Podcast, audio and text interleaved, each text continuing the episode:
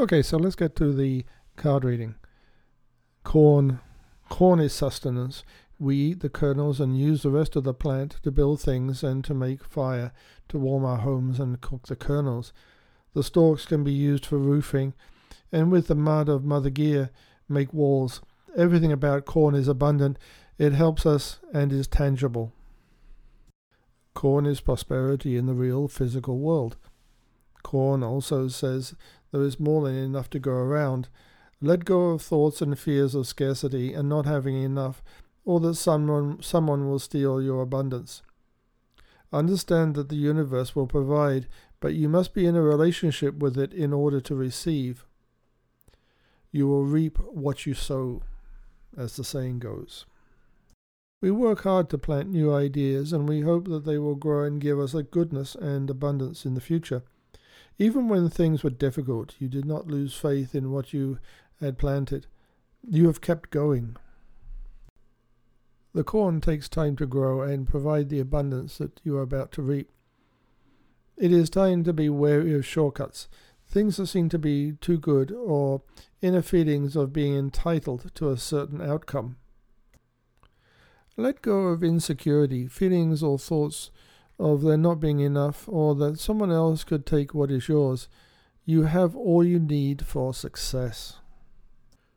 Remember, it is always darkest before the dawn, but you continued on planting and nurturing. Now the spirit of corn comes to honor this and show you how bountiful the harvest is. Now is the time to reap the rewards of effort and trust, regardless of whether the rewards are financial or the kind of prosperity measured in quality rather than quantity. Now is the time to feel blessed, but don't forget to share your good fortune. As we anticipate good fortune and abundance, be careful. Do not try to rush the harvest of abundance. Get rich quick schemes and shortcuts will not help. They may damage the things that you have planted. The Council.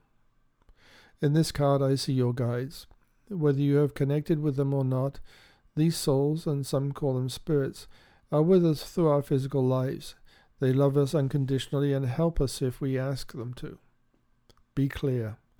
If you want to drive safely and free from accidents, you have to say that verbally or in your mind. When what you have asked for has been manifested, express your gratitude by saying thank you. They do not judge, but you will know in some way if you have not done as well as you could. Always use all of your abilities to the fullest. Look around you. Is there a message pointing to a lack of commitment and energy? Is the handwriting on the wall, as they say, or maybe it is the wall itself that is speaking out to you? If you have not connected with your guides, now is the time to spend some quiet time and do that. Look at your feelings and your life in the moment in the now? Are you being urged in one direction to start something, change something, or end something? In this moment, in the now, is the time to take and leap into the future without requiring life to assure you of success, because there are no certain outcomes in life. Because your guides are with you throughout your physical life, you are never alone, you are never truly abandoned, Concentrate on your connection with your guides and let the egoic mind, the egoic voice that always betrays you, recede into the background. And so to Pachamama. Pachamama is Mother Gaia, Mother Earth. She loves everything on earth, all that is growing, plants, flowers, trees, grasses, as well as stones, rocks, and the water that flows over the earth. Pachamama loves all of mankind in all of its diversity and all of its ages all that is living on this earth gives us and the animals the ability for our souls to experience a temporary, impermanent, and imperfect physical existence. Regardless of its imperfections, perfection can be imperfection in itself.